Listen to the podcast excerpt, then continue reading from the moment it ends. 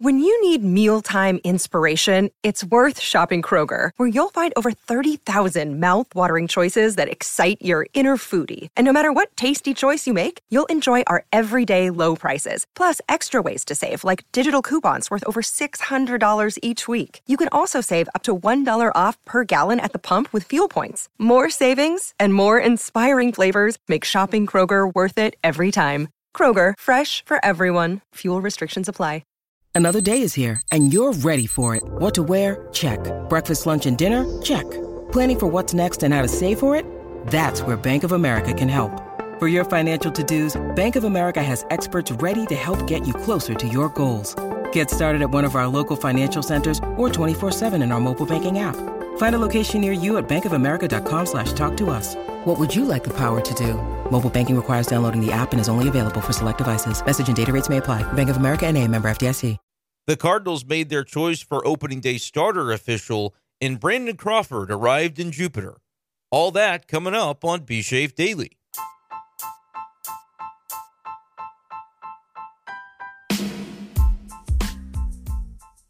What's going on, everyone, and welcome in to this edition of B Shave Daily. Brenden Schaeffer here with you. It is Tuesday, February 27th, 2024 and we're talking about a couple of topics related to the Cardinals today on the show. As Oli Marmol on Tuesday morning in the Cardinal dugout there at Roger Dean Stadium made official the announcement that we could pretty much figure was coming for some time. Ever since whatever day right around Thanksgiving, the Cardinals signed Sonny Gray. Yeah, they announced that he's going to start on opening day, March 28th, 2024, in Los Angeles taking on Shohei Ohtani and the Dodgers. That announcement coming officially from the Cardinals on the same day that Sonny Gray made his Grapefruit League debut pitching at Roger Dean Stadium, starting the game for the Cardinals against the Boston Red Sox. No, there was no Tyler O'Neill making the trip across the state of Florida for this game. But we will talk today on B Shave Daily about Sonny Gray's outing, how he looked, how he felt about it afterward, and our general impressions of him taking the ball on opening day. I, I, think that was probably a decision that nobody was surprised by. Again, going back to the day that he was signed, you could look at the five and say, yep, he's the best one. Time to find whether he can be the ace of this rotation or not. And the Cardinals are going to start that right away with uh, Sonny Gray in Los Angeles on March 28th. And he'll be taking on a lineup that probably starts off with Mookie Betts, Shohei Ohtani, and Freddie Freeman. So that'll be a lot of fun. Uh, Shohei Ohtani homered, by the way, today in the spring training game between the Dodgers and the White Sox. But guess who else homered in that game? Paul DeJong. How about that? The new White Sox hitting a home run for his new team. But that comes on the same day that the Cardinals officially welcome a new shortstop to the organization, Brandon Crawford. See, it's all connected. Crawford making landfall here in Jupiter, Florida, introduced at the Cardinals complex on the heels of the one year, $2 million contract that he signs. Yeah, a couple million dollars for Brandon Crawford. So tonight on B Shape Daily, we will talk about some impressions from what John Mozeliak had to say, what Brandon Crawford himself had to say about joining the organization. And we also heard from Oli Marmol about that topic and the Sonny Gray topic as well. So all that's coming up tonight on B Shape Daily. Appreciate you guys for joining. If you would like, you can go back on the YouTube channel from earlier Tuesday and check out the pretty much full media availability with Brandon Crawford that I got on video, about eight minutes long. If you'd like to hear directly from the newest Cardinal, you can do so by scrolling back and checking out that video on the YouTube channel.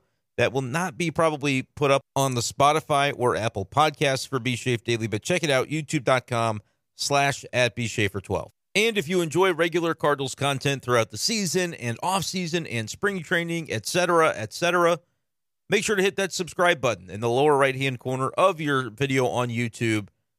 Brenden Schaeffer, St. Louis Cardinals writer, plenty of Cardinals content coming all year round. Let's go ahead and get into it, though, by talking first about Sonny Gray, since I know we talked with some uh, expectations and speculation about Brandon Crawford last night. And you can go check out that episode if you want, but some updated information here today. We'll get first into Sonny Gray, though, because I think this is a move that we all knew was coming. I think it had even been kind of hinted at by different reporters. Derrick Goold, I know, wrote about it, but it was never anything that was officially publicly said until today. And, you know, it was just one of those things where Oli Marmol could pick the day that he wanted to share the information. Um, it was kind of funny in the Cardinal dugout. Jeff Jones tried to ask the question in a very circuitous way, and Oli kind of gave him some crap and said, "If you're gonna I mean gonna ask it like that, I was gonna tell you the answer, but now I don't think I'm going to." And then he looked at Lynn Worthy, who writes for uh, STL today, and he said, "Oh, great question, Lynn. Yes, uh, Sonny Gray will be the starter on opening day." So just kind of giving Jeff some trouble, but it was a good time had by all, and ultimately we got the answer that we were looking for. Yeah, Sonny Gray is going to be the guy, second in the Cy Young vote in the American League last year. The Cardinals signed him to the three-year contract. You look at the guys that are are still here. Yes, they could have maybe gone a route of, "Hey, Miles Mikolas has been here before, and so we defer to." the the guy with more service time with the Cardinals. Hey, Lance Lynn's on his way back. Maybe we defer to Lance Lynn and give it. Sonny Gray was the only choice, I think, with where all of these guys are at the stage of their respective careers and the seasons that they're all coming off of. Sonny Gray again was second in the AL Cy Young vote. He had the, like a 2.79 ERA, 184 innings, 183 strikeouts. He was really, really good for the Twins last year and he comes over to the Cardinals with St. Louis, really hoping that he'll be exactly the same. And to this point, he has been everything the Cardinals could have hoped for and then some in terms of the teammate that he's been and the presence that he's been in spring training. But I also know that there's going to come a point in time where we'll talk in these videos about the games that are counting toward the standings. And what the Cardinals are going to need from Sonny Gray is him to win a lot of those games and pitch really well in those games so that his teammates can help him to those W's, right? It's going to matter how the Cardinals perform. All of these preseason narratives and off-season narratives about veteran leadership and making your teammates better and and sharing a nice little anecdote, those are good stories in spring training. I, I am not naive to the fact that those stories don't matter as much if you get into the regular season and you're not winning. So the Cardinals have got to win games, and Sonny Gray, I think, is a great candidate to be able to help them do exactly that. But it's going to have to happen. And we're going to get to see from the word go, Sonny Gray is the guy that can give them a chance to do it. They're going to face the Dodgers. Like I said, the, lineup that Sonny Gray is going to face in, in that Thursday, March 28th game in Los Angeles is going to be a doozy. Mookie Betts, Shohei Ohtani, Freddie Freeman, and then I think they had Will Smith, the catcher, batting fourth today. That's at least the way that they lined it up in their in their game today. Having Ohtani slide into that number two spot, which I think is is smart. I think the two spot should probably be your best overall hitter usually, and and for the Cardinals that still might be Paul Goldschmidt. I think that's where he's going to bat in the Cardinal lineup for whatever it's worth.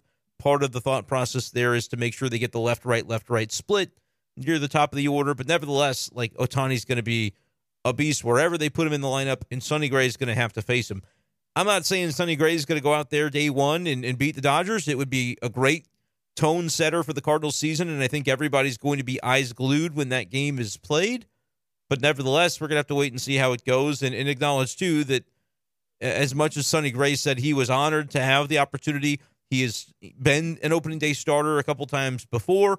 Uh, it's very meaningful to him to get to come into a, a storied organization like the Cardinals and and have that chance from the very beginning of his career with St. Louis. That'll be his official Cardinal debut. But all that being said, it is just one game, and, and he views it as going to be a full team effort to try and fix what happened last year. He was asked, like, do you view yourself, since you're the opening day starter, do you kind of parlay that into a mindset where, like, you're the stopper? You're the guy that has to put an end to a losing streak and needs to set the tone and needs to. And his response was interesting. He said, yeah, there was a lot of needs to in that question. I don't really view it that way. I think everybody's going to have a chance to be that guy. We need a rotation where one time Miles will be you know the quote unquote stopper, and sometimes it'll be Lance Lynn, and sometimes it'll be Kyle Gibson and Steven Matz. Like I, I think a more cohesive mentality is what Sonny Gray sort of views it at, and I think that's I think you're getting the the reality and the truth from Sonny Gray when he talks like that because again the guy doesn't really do anything or say anything that's for show. I think you're really getting the the genuine thought process of the player. So, you know, yes, I think we can contrive that as a, neat, a narrative in the media and fan base and say if the Cardinals have lost a bunch in a row and it's Sonny's day on the bump, like, yeah, his role is to kind of stop the skid and, and end that losing streak. But I think right now we're in, it's still February. So it was a little bit mindset wise. I think it was genuine that Sonny Gray is not really to that point of being able to, to kind of, uh, internalize and then vocalize all of what those thoughts are going to be. But starting out in, in Los Angeles, he acknowledged that's going to be a crazy environment given what the Dodgers have done this offseason. But he said, hey, I mean, the Cardinals have done some things too, and we're excited about where we are after the offseason and, and, and so far the spring to this point that the Cardinals have had. So that's kind of interesting as well to hear from Cardinals opening day starter Sonny Gray, who did pitch, by the way, on Tuesday. And I would say he pitched pretty well. It wasn't quite the outing that I think he was looking for. It's very interesting when you go into the Cardinals clubhouse. On one of the little pillars in the clubhouse is a little sheet of paper, usually taped up on the pillar, that has the pitcher's schedule for the work week, the work week schedule, the pitcher schedule, whatever you call it, kind of four, five, six days out in advance. Who's throwing? Who's going to be pitching in a game setting? Who's going to be maybe be getting a live BP on the backfields? Or a side session for their bullpen work in, eh, on, on the backfield mounds, etc. And it's kind of planned out for who throws this many innings and when, and all these elements are, are plotted out ahead of time. But when it's most guys, it's okay, this is a starter, so he's throwing two innings. Okay, today we're going to advance a little more. He's going to throw three innings in his bullpen, you know, whatever the, the setting might be. For Sonny Gray, it said 35 pitches. I mean, it actually just said 35. So you could make the joke of, wow, Sonny Gray is so dedicated. He's going to have a 35 inning outing because for everybody else, it was innings. It would just say two or one in parentheses. For him, it said 35. And so, not a typo. I think they just, for whatever reason, logged his in terms of the pitch count. That was the plan for him for Tuesday in the game at Roger Dean Stadium against the Red Sox. I wondered, in part, was that like they're not going to let him exceed 35 in the two innings that he would generally throw. Or if he's really efficient, could he go three innings? I wasn't exactly sure why they did it that way. Uh, I guess I could have asked, but I didn't. But nevertheless, for Gray, he ends up throwing two innings, both scoreless, and going over that pitch count of 35. Ended up with 40 pitches and a, a couple more throws as well because there were some pickoff attempts involved in the outing. And it was a very interesting moment that happened for Sonny Gray in this outing as he and Brendan Donovan found themselves on the same page through not the PitchCom calling for a pickoff or anything other than old fashioned body language of Brendan Donovan was kind of sneaking behind the runner at second base. And it was fascinating to hear Sonny Gray tell the story about this and something that I hope to be able to kind of write about, but we're kind of running out of time here as we uh, we close the day on Tuesday, talking about the fact that like he just kind of was looking at Sonny Gray and thinking, man, this guy's taking a hell of a lead off, and Sonny was picking up what he was putting down. He noticed that Brendan was actually looking toward the dugout to maybe like, are we going to get a signal to like get the call for a pickoff? But Sonny Gray was noticing that Donovan was kind of sneaking behind the the runner of like could is this an opportunity to maybe put something on? And he said, Sonny said this that he just kind of held his glove out in such a way that he was hoping that Brendan would kind of see the signal of I I'm picking up what you're putting down, and if this guy takes that lead again, we're going to run this. And sure enough, Sonny takes a peek back and notices that Donovan's like breaking to the bag, ready to receive an actual throw. And so they they make it happen and they pick him off. All coming from just intuition and two guys being on the same page and noticing those little details. I thought it was a really fascinating story for spring training for a guy in Sonny Gray that's obviously new to the Cardinals. This was his first game action. And in, in that spring type of setting, you know, it's not very customary that the dugout is going to be putting on that play. Like, yeah, you want to practice like you play in the real in the real games in the regular season, but this early, you know, it's his first spring outing. The Cardinals are probably content to just have Sonny Gray focus on the batters if that's if that's where he is at this point in the spring. But Sonny Gray, we know, is is a different sort of breed. And so he was 100% in lockstep with what Brendan Donovan was thinking. And it was just really interesting to hear it described that way and asked Oli about it after. And he said, yeah, that's exactly what it was. It was just two guys being on the same page, having the instincts for the moment and, and executing a play. Really kind of interesting to see. And nice for Sonny Gray because he did end up throwing 40 pitches in two innings while having that pick out, uh, that, that pick off, I should say, and a, uh, a stolen base attempt that Willson Contreras was able to cut down to get an out as well guy trying to steal second. I think there was a successful steal against him, which is maybe how that base runner got to second base that was picked off by Sonny. But then another later attempt was was cut down on the bases. A couple of walks for Sonny Gray, a couple of hits allowed. Again, more traffic than he would have wanted, but he was very introspective as he always is, and and said, you know, there's some things that that he's going to look to clean up, but at the same time, felt good about getting back out there and getting through his outing the way that he did, uh, having it be scoreless. Uh, 40 pitches, was supposed to be 35, ended up throwing 40, getting out of the jam with a strikeout there, I believe it was in the second inning to end things. Had a couple of Ks on the day, two hits, two walks allowed. All in all, I think a really solid performance just to kind of shake the rust off in that first one. You're not really looking too hard necessarily at the box score. I know a guy like Sonny Gray always will, but for Cardinals fans, I think a good one to feel pretty strongly about as he uh, ends up starting on a pretty solid note. So I know today's game was not on television, but if you listened on radio or you're just kind of learning about everything that went down right now, let me know in the comments section below what you thought from Sonny Gray for his first outing officially with the Cardinals here in the Grapefruit League. And what do you think about him being officially named by Oli Marmol the opening day starter for the Cardinals? Now, I don't know what that's going to look like as far as the home opener. I know that's obviously uh, a thought heavy on everybody's mind, given that Cardinals fans flock to Busch Stadium for that game every year. And this year, it's kind of a little bit wonky because they'll start on the road for seven games and then play opening day without an off day. Really, it's just eight straight days of playing.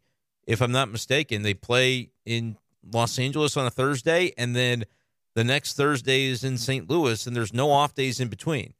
So it's going to be a little bit difficult to project until we know whether or not they're going to go with a six man rotation. We're going to see a lot more from Zack Thompson, Matthew Liberatore this coming week. It'll be Miles Mikolas starting in Port St. Lucie on Wednesday against the Mets. But then I think we'll see more Libby, more Thompson try to delineate between those two guys eventually.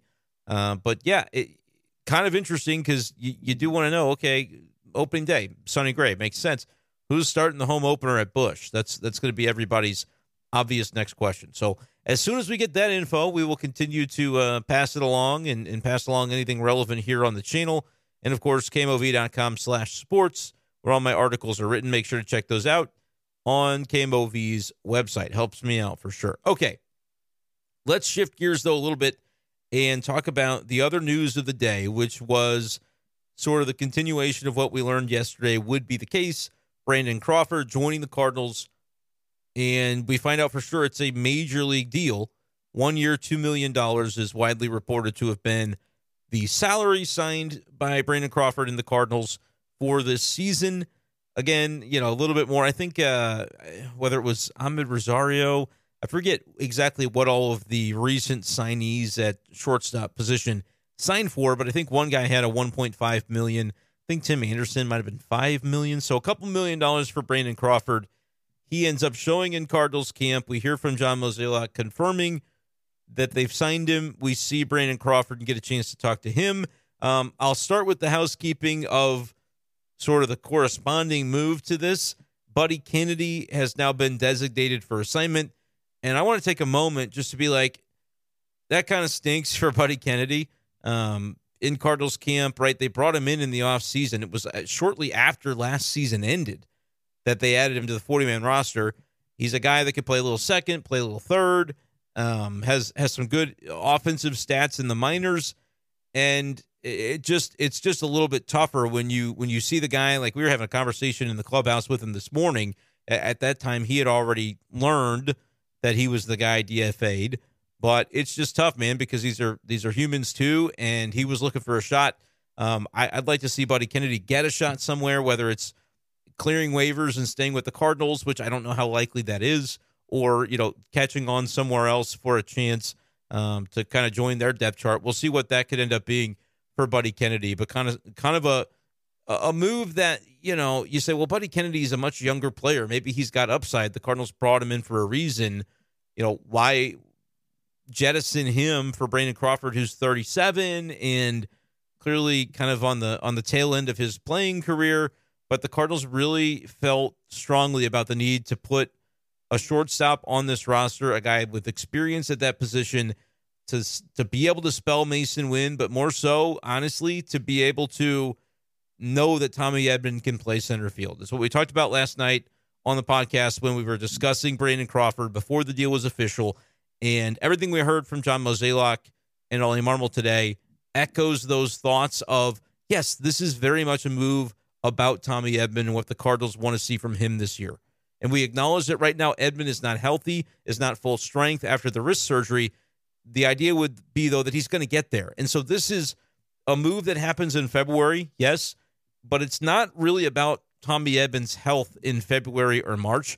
I think it's more about Tommy Edman's freedom to be in one concrete position in June, July, August, September. You know, forget the timeline of when he's going to be ready. When he's ready, he's going to be the center fielder. He's not an infielder. I've seen a lot of comments on YouTube after last night of, well, Tommy should play second or he should play shortstop. It is totally fine for everybody in Cardinal Nation to have their opinions. I'm totally about that. When I present info, though, I want to be clear like, this is me presenting info. This is telling, I'm telling you what's going to happen. Tommy Edman is not going to play second base this year. He's not going to. Now, I guess if Brendan Donovan were hurt and Gorman were hurt and like things can change, but the plan is with this group being pretty much healthy, Edman's your center fielder. Dylan Carlson's going to mix in. He can play any of the three outfield spots, but Tommy Edman's going to play center field, and he's not playing shortstop either. You might think he's a nice shortstop. He's not going to play there. He's their center fielder. I couldn't be, this could not be more clear coming from the Cardinals either. Like, this is not just my opinion. This is, I'm telling you what's going to happen. This is why they did the Brandon Crawford move. It's to keep Tommy Edman in center field because it's been the position of the team going back to for sure December at the winter meetings in Nashville, but I think probably even before that, they had the GM meetings in November, wherever that was held. I think maybe out in Arizona. That's not an event that I was at, so I don't I couldn't tell you the quotes that were given by John Mozeliak at the time, excuse me. But it's basically been said the entire way through that okay, yeah, we value the idea of a more consistent defensive alignment for our team next year and we want to find a way to accomplish that. For a while, they talked about it like, well, ideally, in a perfect world, you do this. And the reason that they had to kind of be wishy washy and a little more vague was because they didn't have the roster in place. As I put it in a tweet yesterday, the roster math was not mathing. You could say we want Tommy Edman to be our center fielder, and you could say we don't want to have to have our guys move around as much, save for maybe one utility guy like a Brendan Donovan. It's nice to say all those things, but to put the roster together to allow for it is another. And until today, officially, they didn't they didn't have that in place, and now they do. Brandon Crawford, although he says I'm happy to play second, short, third, whatever, he's only ever been a shortstop in his career outside of one scoreless inning as a pitcher, which was something he brought up today. He said I've only ever played shortstop, obviously, except for that one shutout inning that I threw, which was like, oh yes, you did need to specify it was a shutout inning. Again, if you want to see him talking about that, it's in the video on the channel. Scroll back. Brandon Crawford talks about whatever is the name of the, the you know the title of the video. It's like eight minutes long. Really kind of a funny moment from from Brandon Crawford, who I think Cardinals fans are going to like. By the way, I think they'll be endeared to this guy. He talked a lot about how honestly it was his kids that you know he's got young kids that wanted him to continue playing. Said his eight year old son is really into baseball. Could probably name the entire Cardinal roster, you know, but better than he could. But Goldie Arenado are two guys that uh, that his son is a fan of, eight year old son. So you know, he he said for his kids he wanted to continue playing, which you might say, all right, that's not super enthusiastic. Like, well, I'm only doing it because my kids wanted me to, and it's a couple million bucks. Like, it's not verbatim what he said, but he, you did get the vibe that like you know, the decision happened early for him in the offseason of yes, I want to continue pursuing this Yes, probably even if that means not with the Giants. Um, he said he felt very little anxiety about it because he knew that if it didn't work out for him to get an offer from the right team, that he could be content into retiring and, and you know spending more time with his kids and his family. But his his kids want to be at the ballpark. It sounds like so that was a driving force. He he said I'm not going to lie about that. But another driving force was the fact that he doesn't want to end it the way it went last year with the when we talked about it last night. But a 587 OPS, negative 14 defensive runs saved. Uh, I did see a, a tweet from somebody, or maybe it was a YouTube comment regarding his his outs above average, which was another is another one of those defensive metrics that uh, we, we we have to recognize. Defensive runs saved is not the only thing. Um, outs above average, and I'll read it from the Statcast um, definition here on on the Baseball Savant website.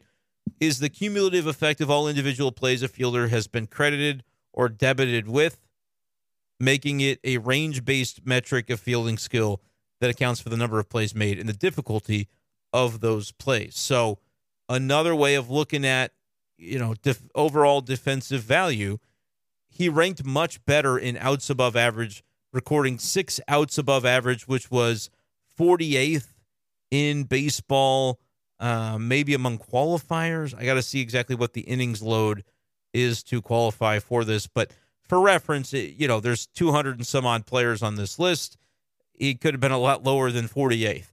So maybe not all metrics consider that Brandon Crawford was terrible defensively last year. And I appreciate the YouTube, com- I think it was a YouTube comment.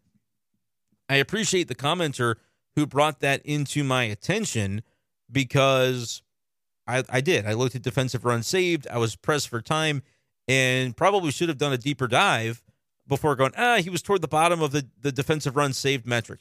Outs above average, his range based fielding uh, appreciates him a little bit more as as one of the you know better defenders in baseball. And again, part of it was injuries. Like, in, nobody wants to hear, oh, he was only bad because of injuries, not because he was 36 years old and now he's 37. Like, impossible that it could be an age related decline. Well, sure, I get the skepticism there.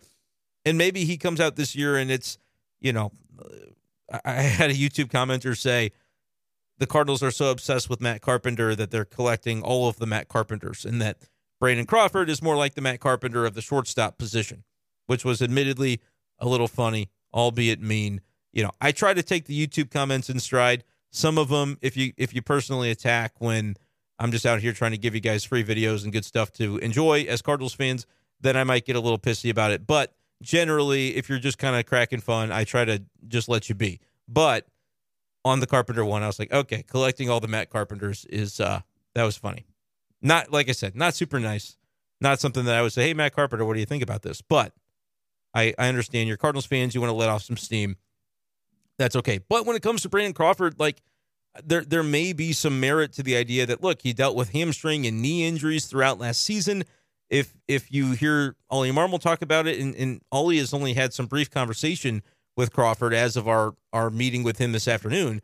He said they'll sit down tomorrow at, at more full length and kind of talk about a game plan for him ramping up into spring, which I wouldn't expect to see him in games for a couple weeks. Mo said maybe by mid March that would be a nice target um, because he's not been on. He said I've not been on the baseball field, right? Whatever workouts he's been doing, it's not been you know probably as substantial as what you're going to be doing at spring training. So he'll have three, four, five workouts, practices, and then kind of go from there, I think, in terms of what the plan's going to be. But hearing Oli explain sort of his awareness level of what Crawford was going through last year, it sounds like he was playing through a lot of pain and is that type of player that, as Mo put it, like he's wants to be out there every day. He's going to play through stuff. He's going to tell you he's fine. Like the type of guy that you, if he is an everyday player in a in a key part of your team, you probably have to keep an eye on and kind of protect him from himself at times, take him out of the lineup, even though he's going to want to be in there every day.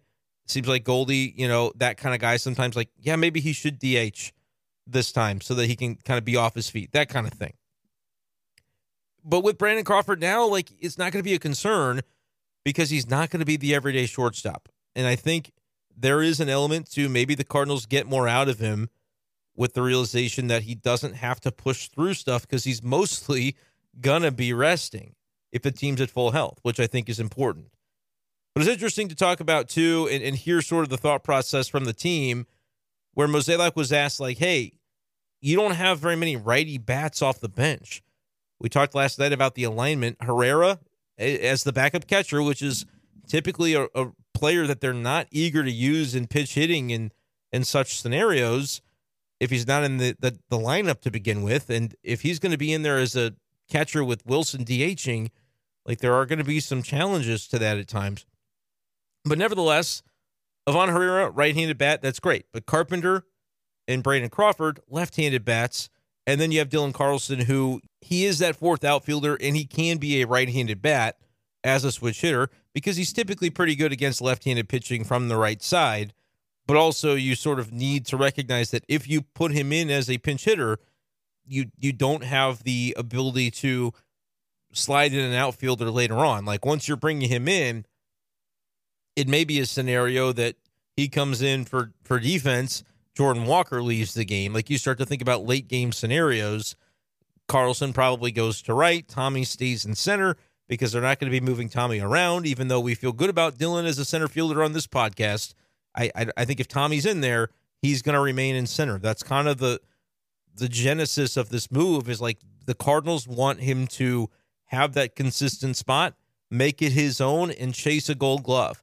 Like be great and help your pitching staff in, in the process of doing that. Another angle on this, Masyn Winn was told about Brandon Crawford signing a couple days ago. I think Sunday before he had a three hit day. Uh, he said today, and I wasn't there for this anymore. I had to get going back uh, to my Airbnb to do my radio show. But I saw from everybody reporting on Twitter that he basically said learning about the Cardinals signing Crawford, who again, that's a position that Masyn Winn plays. And Masyn Winn in his MLB career has had a cup of coffee in September.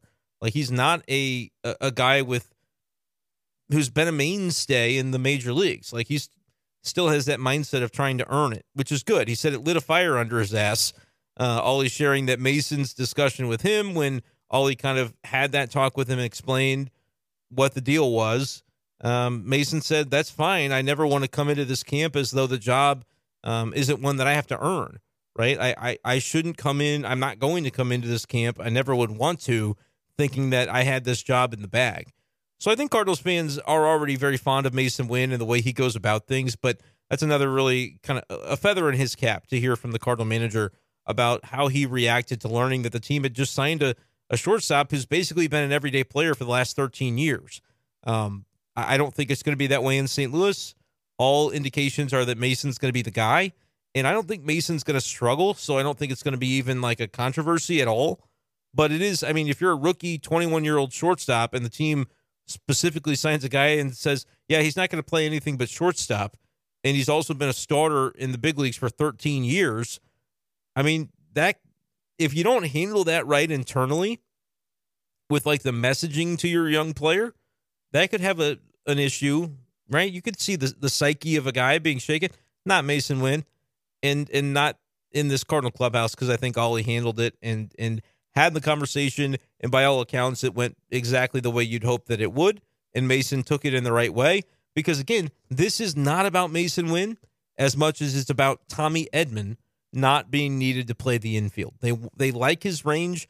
His instincts were tremendous in center field, and he had never played it really at this level. So let him have an off season where he can think about that. And then when he's healthy, he comes into spring and whenever that might be, thinking about just playing center field. And I think you'll get really good production out of him defensively from that position. So something else to kind of think about when it comes to this move to grab Brandon Crawford. Another element is okay, this is just another one of those Matt Carpenter's adding the veteran, more voices for the room. It's kind of nauseating at this point because we've talked so much about it. Here's what I'll say. Mozeliak said, like, yeah, that's not really what this was. We specifically needed a shortstop.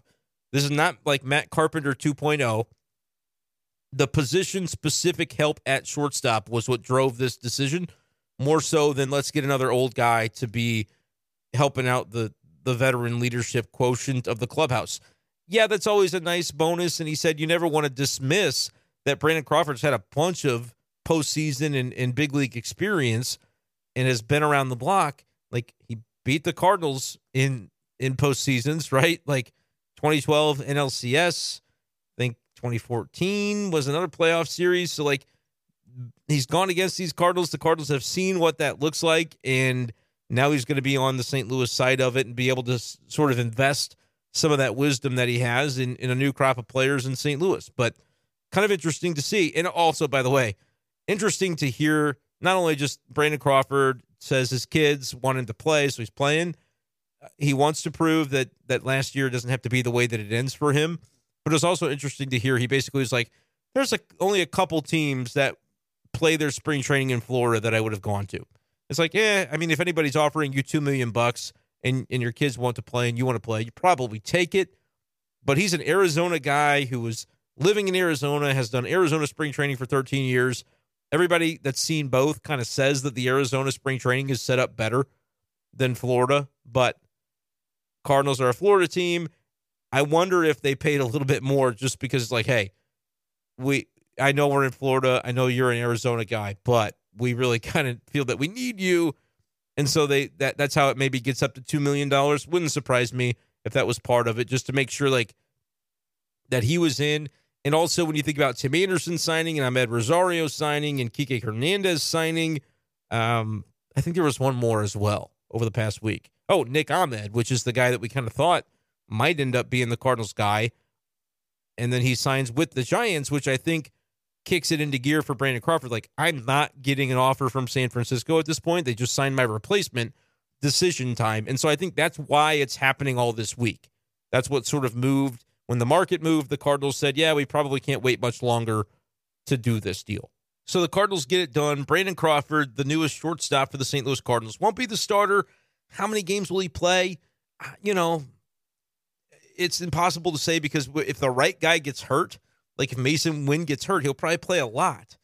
Um, but if if Masyn Winn plays 140 games, you'll probably see Brandon Crawford start 20 and pinch hit and, and be a defensive assistant at, at some form or fashion in another 20, 25. Like he'll probably play 50 games. It's not going to be a ton, and, and the starts will be half that if Masyn Winn takes this job and runs with it like I think a lot of folks expect him to do. So all kind of interesting thoughts there as it pertains to Brandon Crawford signing with the Cardinals, a couple million bucks. He's going to be the be the backup for Masyn Winn, and it means Tommy Edman, when healthy, is going to be able to play center. We don't really know fully when that's going to be. It's going to be a slow play until it's not, and and then once he ramps up, I think we'll go. Oh, he's in spring games. It looks good. He probably makes the roster. Everything's good there. Um, and the other thing I still kind of want to get a better sense of is Brendan Donovan. How much shortstop do they think he could play if necessary? Um, kind of makes him redundant at that position, given that Crawford's also a left handed bat. But again, the Cardinals view the notion of having more right handed bench help as less important than getting their starting defensive alignment where they want it to be. And that has everything to do with Edman in center field and then filling in the pieces around that because everybody else is going to have that consistency. I'm still watching to see whether they try to move Lars Nootbaar towards center field. If you start to see that in Grapefruit League play, I'll tell you, I don't think it's a good uh, prediction for Tommy Edman to be ready health wise for the opening day roster. The more center field Nootbaar plays in, in, in spring, the less likely to me it is that Tommy's going to be ready for opening day because I think they're otherwise they're going to keep Nootbaar in left. That would be their desired role for him because again, they want everybody to kind of stay consistent. And I think that'll be better for them defensively. I think it'll be better for the pitching staff, knowing that they've got a consistent, stable defense behind them, and everybody can kind of thrive as a result of that. I think that's really all I wanted to talk about, though, today. We've gone over on time. I, I try to stick to 30 minutes, I never do. Um, I did have somebody say 15 minutes is what you need to shoot for. And I had to say, but it's not going to happen because some people say, oh, your podcasts are too short. I have an hour commute, so I need it to be longer. And some people say, oh, you talk too long. Do it 15 minutes. I got to be real. I'm going to do me. Appreciate you guys for caring enough to chime in with the comments. Keep doing so. Please do keep it respectful. Um, but I, I'm not going to be able to necessarily cater to your every whim, but sometimes I can. If it's if it's something that's a suggestion that I can do, better believe that I will try to make that happen. But that is going to do it for this edition of the show. Appreciate you guys as always. Cardinals will be in Port St. Lucie on Wednesday. I will not be making the trip for that game uh, about an hour north here in Jupiter area to, to Port St. Lucie. It's like 45 to an hour, depending on traffic. Um, but we'll see if there's anything relevant that comes of it that I need to talk about in a podcast on Wednesday. But for now, that's going to do it for this edition of the show. Appreciate you guys, as always, for listening, and we'll talk to you next time on Be Shape Daily. Peace.